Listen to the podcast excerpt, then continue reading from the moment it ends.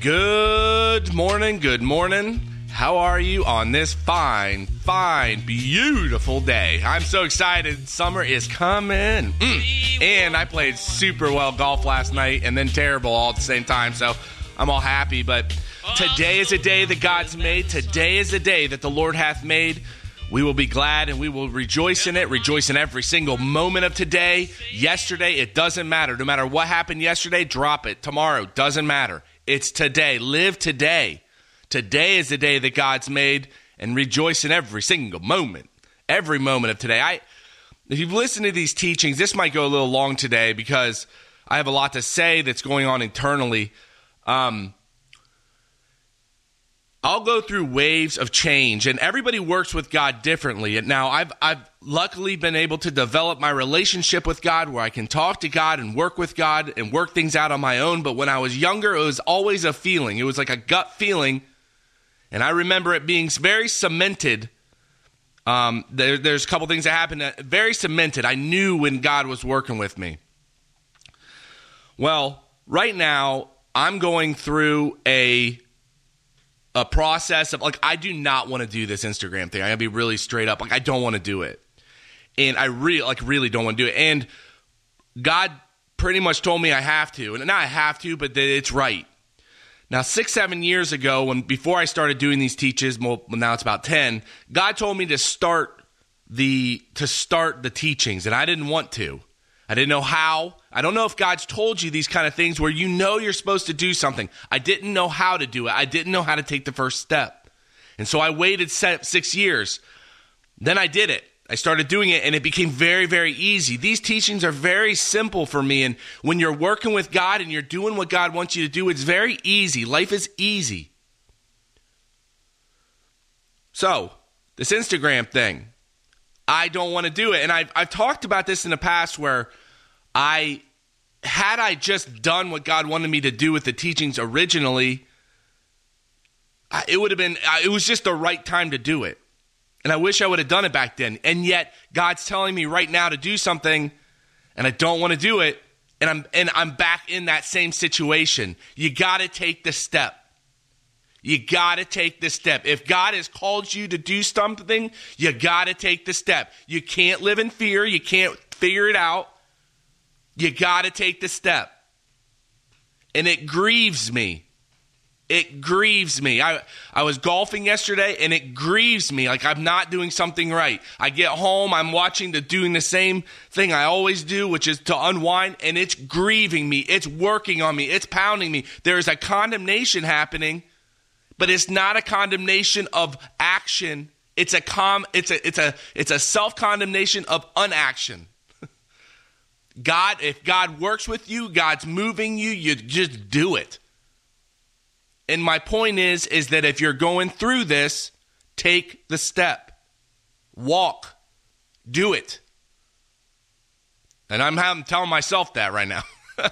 Anyways, all right. And I wanted to go over where it talks about this in the Word this godly grief. If you go to chapter 7 of Second Corinthians, it says, Now I rejoice, Second Corinthians chapter 7, now I rejoice, not that ye were made sorry, not that ye grieved, but that ye sorrowed to repentance. Ye sorrowed to a real change of mind, a change from sin itself. It's a moral change. What happened was Paul wrote a letter, a difficult, uh, you know, a, a, not an, an aggressive letter that he felt bad about, but then when he saw the change, he felt good about it.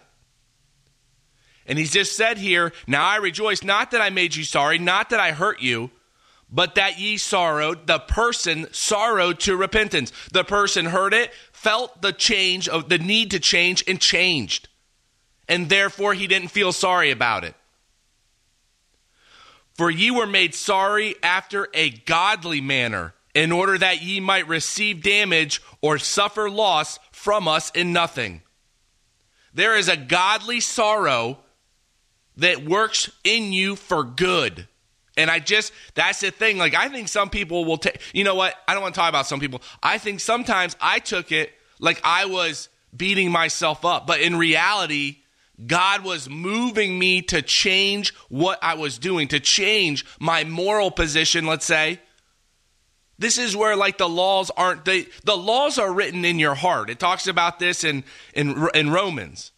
You have the laws written in your heart. You know right and wrong. God moves you with godly sorrow to get into the right place. So if you feel bad about an action, that's godly sorrow working in you a change of moral position. Verse 10 For godly sorrow works out repentance to salvation. That sorrow works out in you a change to safety and preservation. When you walk in God's light, when you walk with God, it's, it's creating safety around you.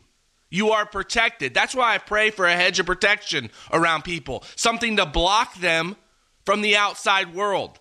I pray for that for myself. I don't want to deal with the outside world that's working to death when I'm trying to walk with God, and I need protection from God to do that. For godly sorrow works out repentance to salvation, not to be repented of, not to be sorrowed for, but that grief of the world worketh death. For behold, this self same thing, that ye sorrowed after a godly sort. What carefulness, what diligence, what steady application of business it wrought or worked in you. Yea, what clearing of yourselves. And this is the speech of defense Yea, what indignation, which is that ir- irritation or pain. Yea, what fear. Yea, what vehement passion. Yea, what zeal. Yea, what revenge. In all things ye have approved yourselves to be clear in this matter. It, it purges you, this, this godly grief. It works out in you a change. It's what we need. Continue to walk with God. Continue to be strong. Know that sometimes those feelings are God moving you. You just know it. It's deep, man. It's deep in there, I promise you. Stand therefore in the liberty. Stand with God. Listen to God. Stay focused on God. Be moved by God. Ask God what's going on in your life. And be ye thankful every single moment because it's God that's chose to place you in the place you are. All things work together for good to those that love God, to those that are called according to purpose. People, you are called. Every, even no matter where you are in your life, you are called. God wants you there. And if it's to wake up, wake up. Have a phenomenal day today. Pray the big prayers. Be ye thankful. Be ye excited. And enjoy every single moment you have today. Have a great day today. God bless you. And I'll talk to you tomorrow.